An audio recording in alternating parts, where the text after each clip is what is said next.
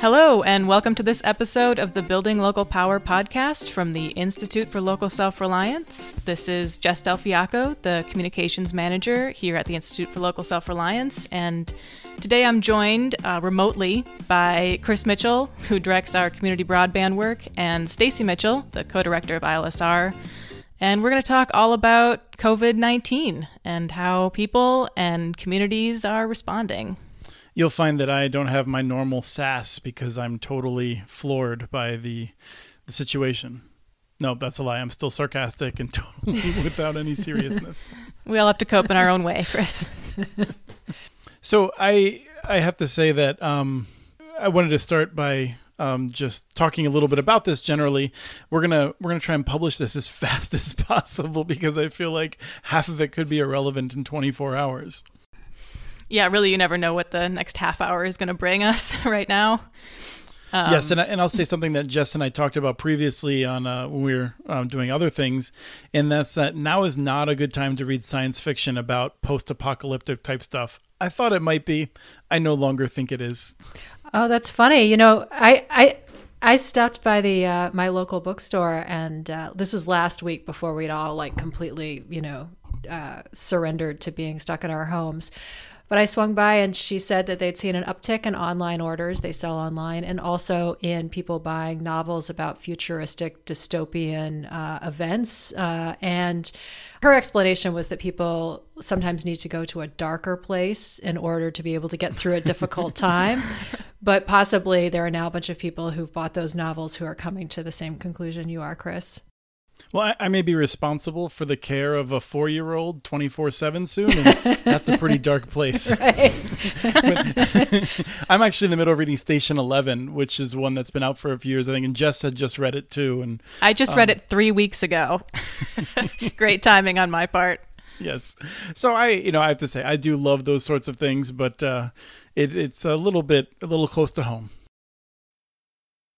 Uh, yeah, so uh, speaking of dystopian futures, as our federal government seems to be uh, maybe not doing an ideal job of managing this ginormous crisis, uh, we're seeing other voices kind of step in and fill the vacuum of leadership that we need right now. Um, do you guys want to talk a little bit about how local leaders and communities are responding to this? Yeah, you know, I'll just jump in first. And I'm a I'm a sports person. I grew up playing sports. I still run a I do a sports photography company in which I am regularly around sports, and I I think of lots of reasons of why I think sports are really important. But one of the things that that I feel like we've seen is that sports have led in in some of the don't want to say the early stage of the crisis, but the time of the crisis in which the public really need to become um, engaged.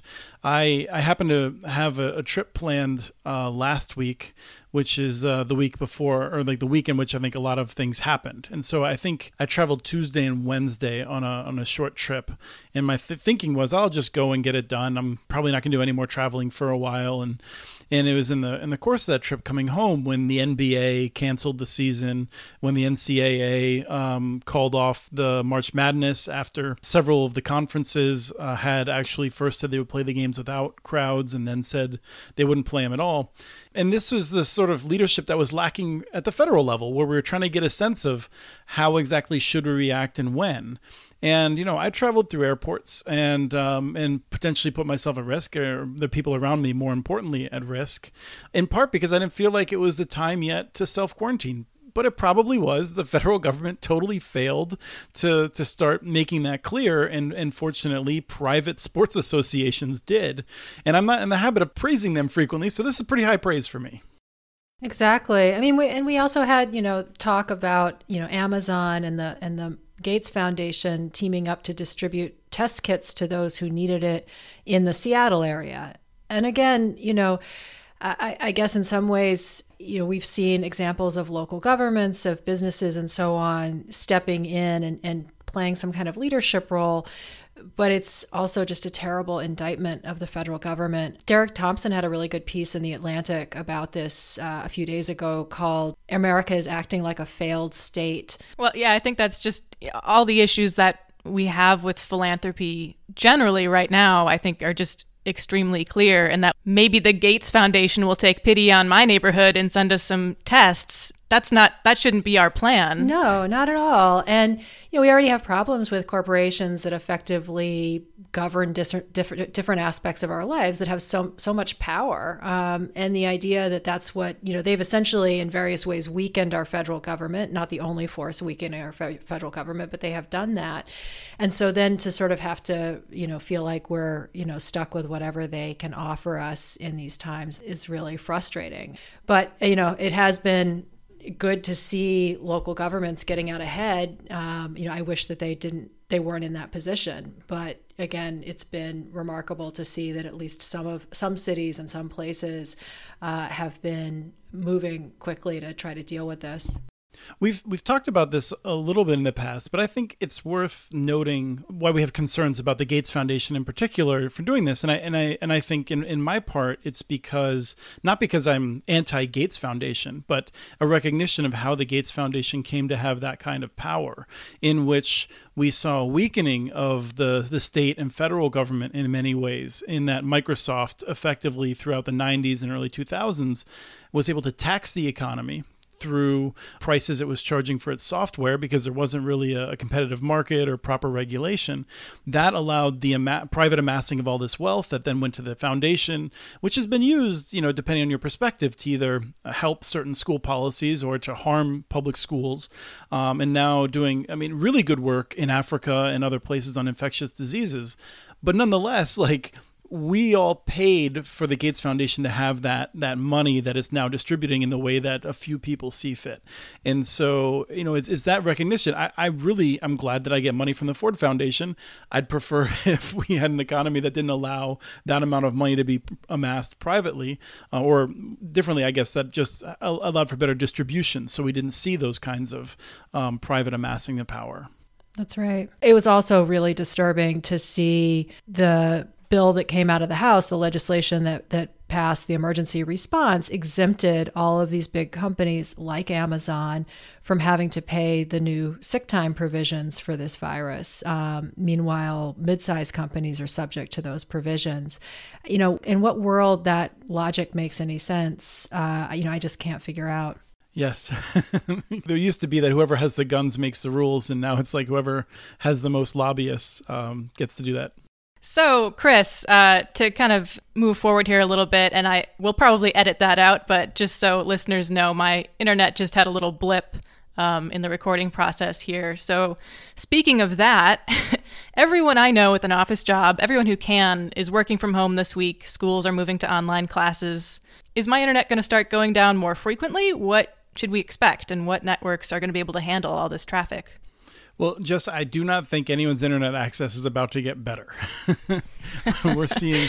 Dang. I mean, if you think about it, in many cases, people have decent access at home and they go into offices, and increasingly middle size and, and larger size businesses will have some kind of fiber optic or high capacity connection in the office. And at home, they'll usually have a, a cable connection, which is pretty robust. Um, it allows really fast downloads and moderately fast uploads, depending on the technology. Um, there's also millions of people that have cable technology that's older and not as good. Um, but for most Americans, they're getting their internet access at home from a cable company. And it's been upgraded several times over the past five or six years. And so I think those networks will be okay. Now, those are also the networks that tend to cost the most. And so the households that are on the edge financially, they're more likely to be on a DSL network uh, or households that are outside the range of cable networks where they may only have an option of DSL from the phone company. Uh, those networks tend to be a bit slower. I think those ones are really going to struggle as people use them more. And I think we'll really see that in the upload direction as people are trying to do conference calls and things like that, trying to send big documents. So the result is that I think most of us will see that we can still get things done on the cable networks. Um, but there are some people who are predicting even those will also not be able to meet the challenge. So you know we'll have to we'll have to see who's um, got the better sense of that in coming weeks. But th- I think the thing that's most important to recognize is that unfortunately like so many things in the in the current economy the people who have had the most historical disadvantage will many more ways be harmed. You know, it's not just like the people in the lower 10 or 20% that have been historically marginalized will, you know, be slightly disadvantaged. They will be many more times disadvantaged than than a person in the middle class who can afford a better internet connection. Yeah, I know my mom, for example, works at a public library that's going to shut down uh, in the next couple of days for the indefinite future. So people without internet access at home don't even have that option anymore. I mean, do you have any idea on what options are out there? What what's uh, what are people trying to kind of make happen for options beyond the McDonald's parking lot, or is that it? Well, I think there's a McDonald's parking lot. There's um, unfortunately uh, school parking lots. There are parking lots outside of Starbucks. um, but I actually think that uh, parking lots around known Wi-Fi areas, uh, libraries included, uh, will be common. And uh, you know, unfortunately, here's we get into more health equity. Not only are we inconveniencing people who cannot afford decent broadband that works in their home, we're going to put them at greater risk because I mean, we're trying to limit where people come into contact with each other. But if people every day or night are basically forced to go and find these Wi Fi hotspots, they are going to come into contact with each other and we may see increased transmission. You know, I mean, it's just, it's, it's almost as though if you were tasked with figuring out how to really screw over the people who have been most screwed over, um, this is the kind of scenario you might come up with if you were particularly cruel, Jess. But so we are seeing some of the big telecom companies do some things to uh, try to make it a little easier on people. I mean, I know we, are seeing some data caps being removed. People are, you know, pausing any shutoffs. Uh, I think in some cases Comcast is offering free service for a couple of months for qualified people. Right, and so is Charter Spectrum, and it, it hurts me to say positive things about them in particular. but it's a bad time to make jokes in, in that I do think almost all the internet service providers, the small companies, the big companies who have gotten more press for it, are making similar decisions, which is to try and make sure that many more people will have access uh, than they would have previously, which is to say that I think low income households will be able to sign up for 60 days of free service uh, from many of the cable and telephone and, and new fiber companies. Uh, we're just seeing all kinds of people making a pledge like that. That's significant. We're seeing, uh, you know, the data caps being removed. I think that's less significant. Those things generally weren't really necessary anyway.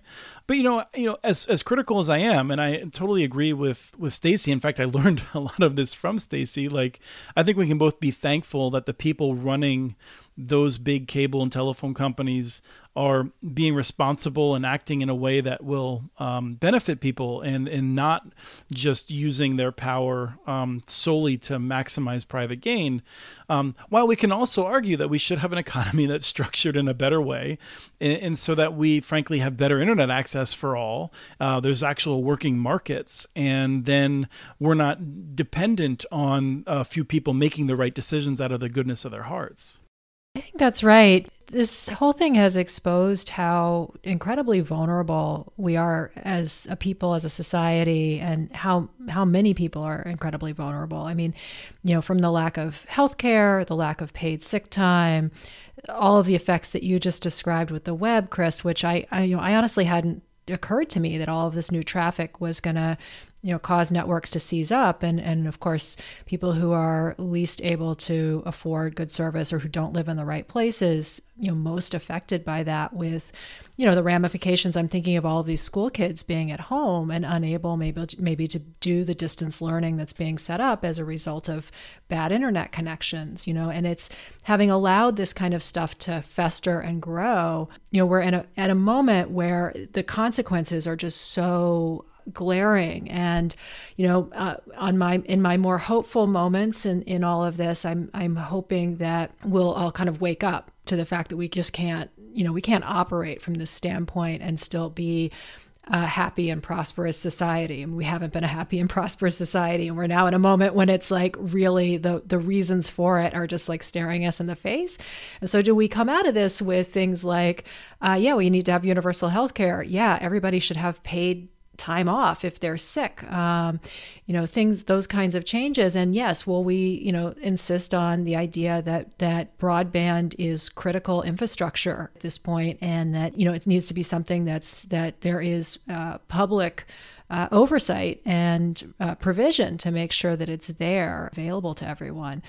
Uh, so you know, hopefully that's where we'll where, where we're going to come out from all of this. But it's the coming weeks and months are going to be perilous.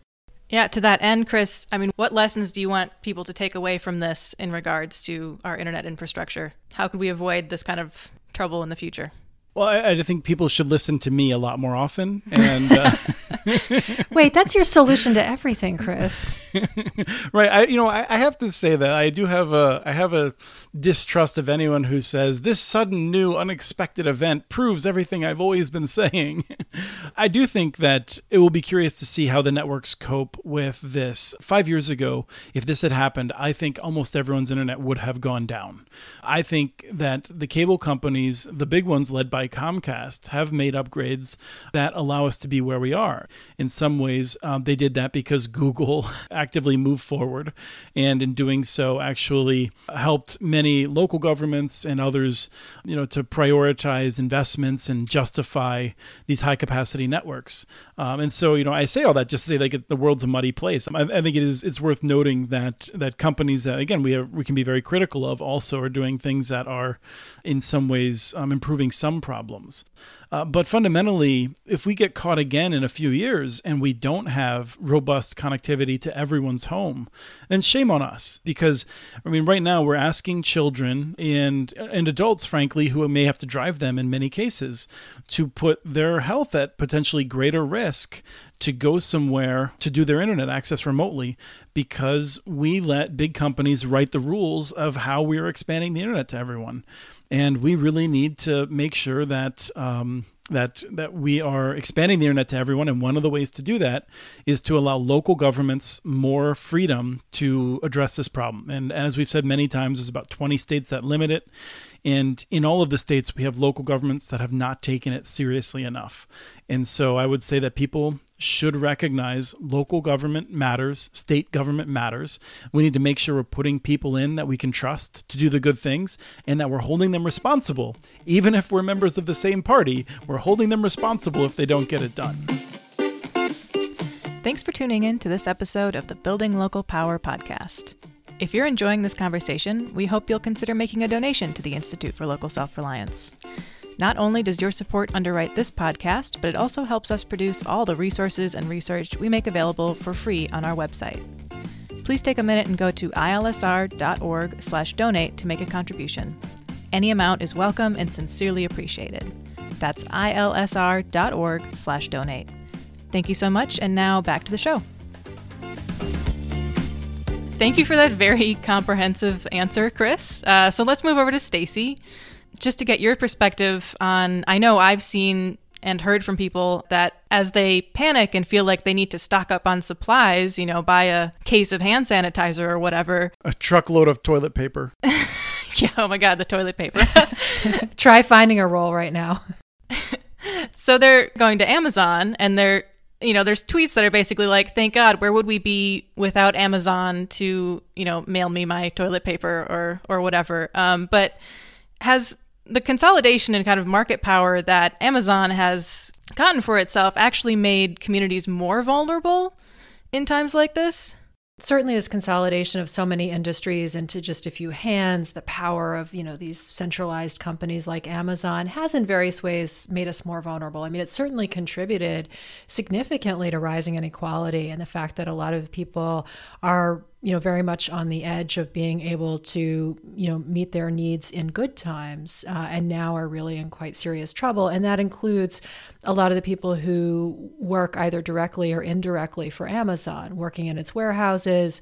Uh, many people are temps. Uh, many of the folks who drive deliveries are either you know subcontractors uh, with with a truck or are you know freelance flex drivers uh, in sort of an Uber model.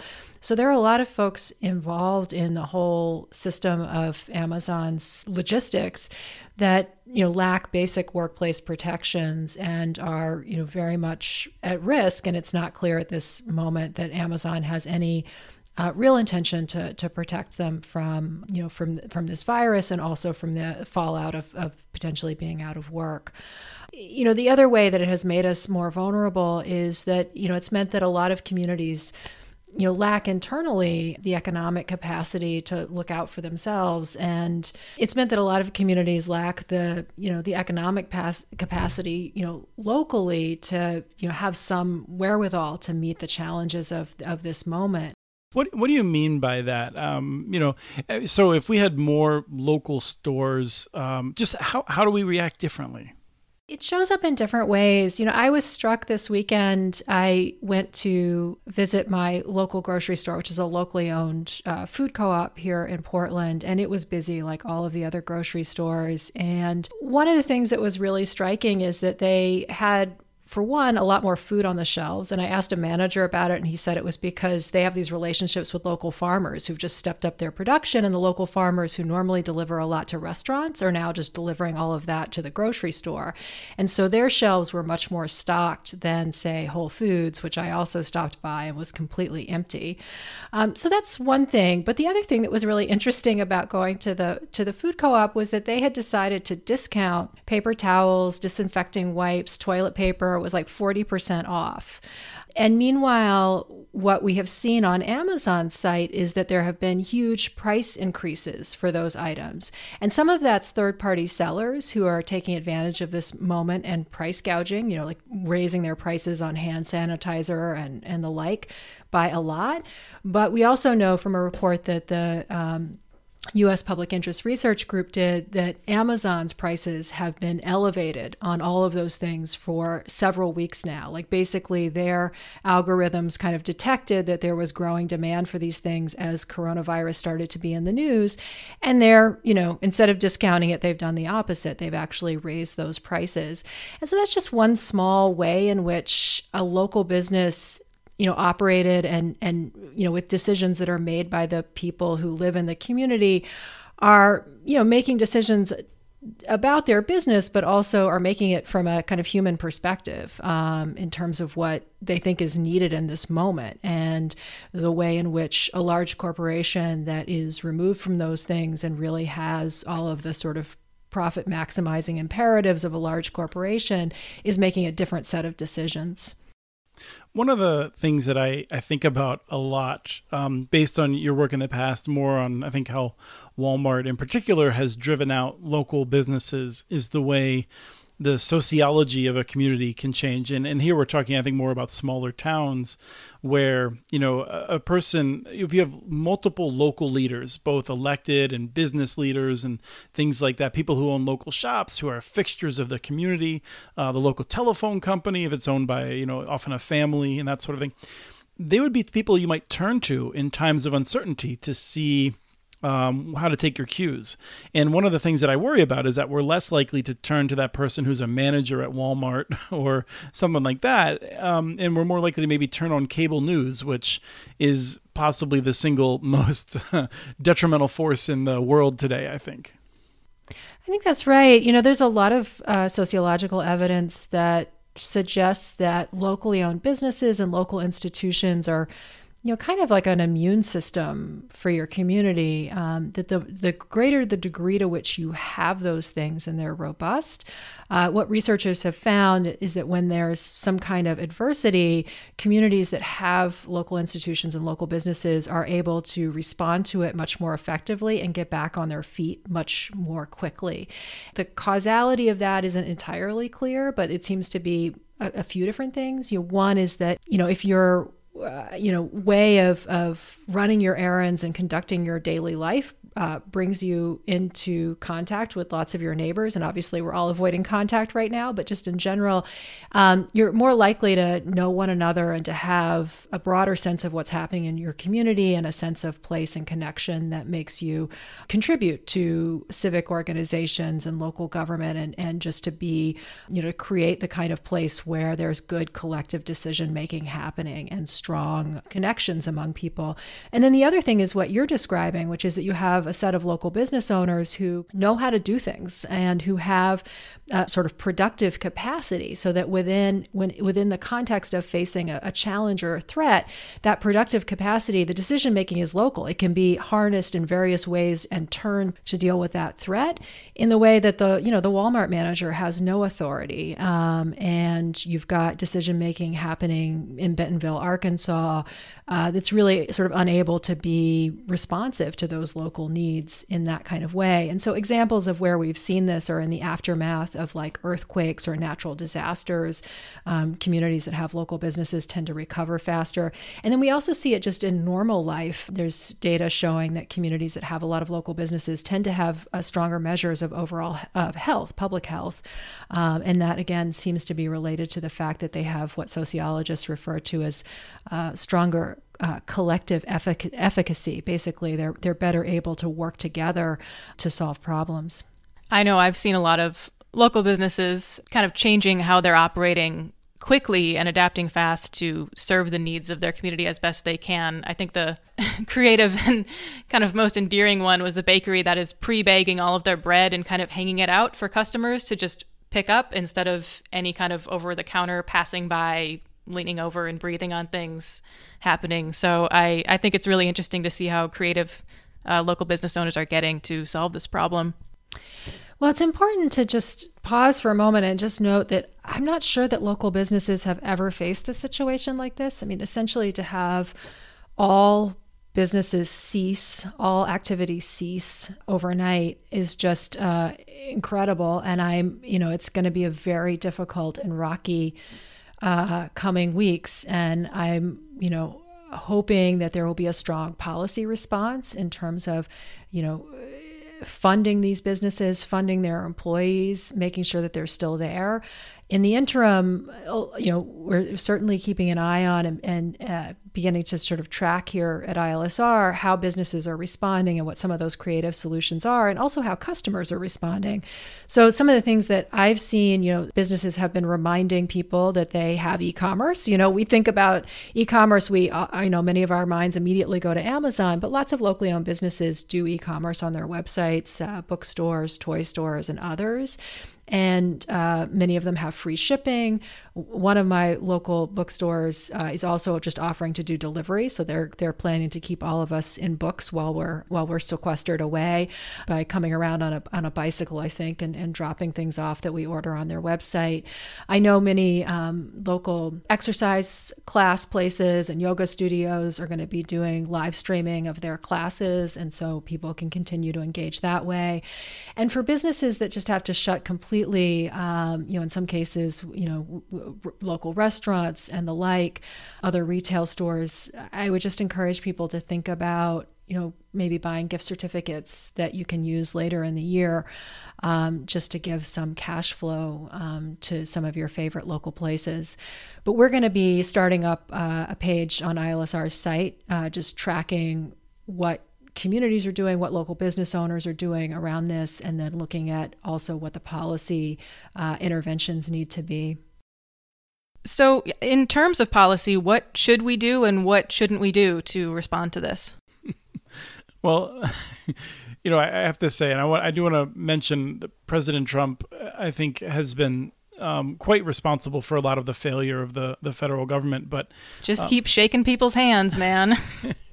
I, I'm, you know, I find it, again, I, I do feel like, you know, a president who the evangelicals really hated 20 years ago, now many of them love, he measures his entire worth in the stock market. And every time he opens his mouth, the stock market gets worse. It's, you've heard me say this before, and I'll say it publicly. We may be living in a simulation whose not just, it's not just a simulation, but one that is designed to antagonize us. um, but um, you know the federal government there's talk right now among some good ideas um, there's talk of doing a payroll tax cut and and that just horrifies me because you know, I started getting involved in public policy around the time that, that the, the second George Bush mailed out checks to everyone in order to uh, try to avoid a recession. And and I've always been fascinated at how the federal government can sort of put money into people's hands to um, engage in what they call counter cyclical spending, which is to say, uh, trying to keep the economy moving along. And the payroll tax is the worst approach for getting money to the people who need it the most, which is to say the people who are not doing uh, waiting jobs right now. They're doing the jobs that aren't going to be done when people are staying home. Those people often make little money. They don't pay a lot in taxes as a result of their relatively low earnings. And so, you know, a payroll tax is, is a really good way of making sure the wealthy people get a ton of money and the people who need it the most don't get as much. And so I would just say that, you know, we should very much oppose any sort of payroll tax and really encourage if there is going to be some kind of direct to consumer stimulus that it should be one one amount for everyone basically. John Cassidy had a piece this weekend in the New Yorker that talked about some solutions and the one that he put on the table that that I thought was great was that the government, the federal government, should plan to cut a check on April 1st, May 1st, and June 1st to everybody in the country $1,000 for every adult and $500 for every child, and then do it three times uh, each of those three months, and to just pledge to do that now. And I think that's a great idea because it would immediately give people some sense of, of reprieve from their bills and obligations. Um, it would create a, a, some level of comfort. And what he noted is that that doing that, as as expensive as it would be, is much less expensive than the payroll tax cut that Trump has proposed. So, to your point, giving everybody some money is uh, a much more, not only much more effective and morally responsible response, um, but is also less costly than giving really rich people a huge tax cut the uh, the website Vox Vox I think has done a lot of discussions about um, what they call like automatic stabilizers in terms of these sorts of policies. I, I find them endlessly fascinating. People who are new to it may want to look into it. And the idea is that you start to ensure some predictability. And so it's not just a matter of the money, but giving the market a sense that there will be more money in this date and more money on the following date. And that helps supply chains and it has all kinds of benefits, um, I think, all up and down the system. And so uh, I'm strongly supportive of that sort of approach. But in the meantime, I, I just hope that people will resolve to really measure how their local and state officials are doing at this and not just necessarily vote on a party line basis but but really make sure that they're voting with knowledge the local and state level because picking who you're going to vote for for mayor based on whether you hate one party or the other at the national level is a really bad way to do it and I'm afraid more Americans are doing that on a regular basis. Yeah, I'm sitting here looking at the New York Times the big headline is about how markets are sliding and the and the next headline down is Trump tells governors to seek out respirators on their own. I mean, in what world do we have 50 state governors scrambling around trying to have enough respirators without strong centralized support from the federal government in figuring this out? And is it any surprise that everyone, including people on Wall Street, are freaking out about that? Right. Well, you know, I think this is actually this is really where we're different in some ways. I mean, it just so happens I dove into how we mobilized a, a wartime economy out of our peacetime economy prior to World War II. And and I think the lessons for the nation are actually quite important right now as people are asking, can we produce a respirator a minute in the way that we produced a uh, bomber an hour um, during the, the the toward the end of World War II? And one of the things to keep in mind is as people retreat to their ideological corners, some will say only the federal government can do this, it should run everything. And others will say only the free market can do it, we have to get government out of the way. And in reading about how we accomplished the staggering achievements that we did uh, prior to World War II, the federal government was absolutely essential and the private sector was absolutely essential. And it was really important that that the federal government not try to micromanage how things were built and supply chains but that it also was providing the funding and the liquidity to make sure that, that the private sector could do those things. And at the same time, the government has to make sure that we don't see the private sector taking advantage and profiteering and things like that. And so, you know, as we as we get into this situation, I hope people just keep in mind that, that this isn't a matter of saying like, oh well, I'm going to call myself a socialist or I'm going to call myself a capitalist, and therefore we can only do things in this one direction. But that often things are nuanced, and we need to figure out how to blend them together in, in the way that's fitting our times. I think we're all going to learn a lot over the next few months. Hopefully, good things that help us build a better future that avoids terrible crises like this. Yes. I mean, but just just remember, I mean, if this had happened, I don't know, what, 12 years ago, we wouldn't even have Netflix um, to be able to stream. And so you can imagine the post office would have had to have an army of people added for just dealing with that volume. Speaking of World War II, we can end. I mean, I think a lot of people have seen the memes that, you know, are, in my case, my grandparents were called to, you know, in, in storm the beaches of Normandy or the, the islands in the Pacific.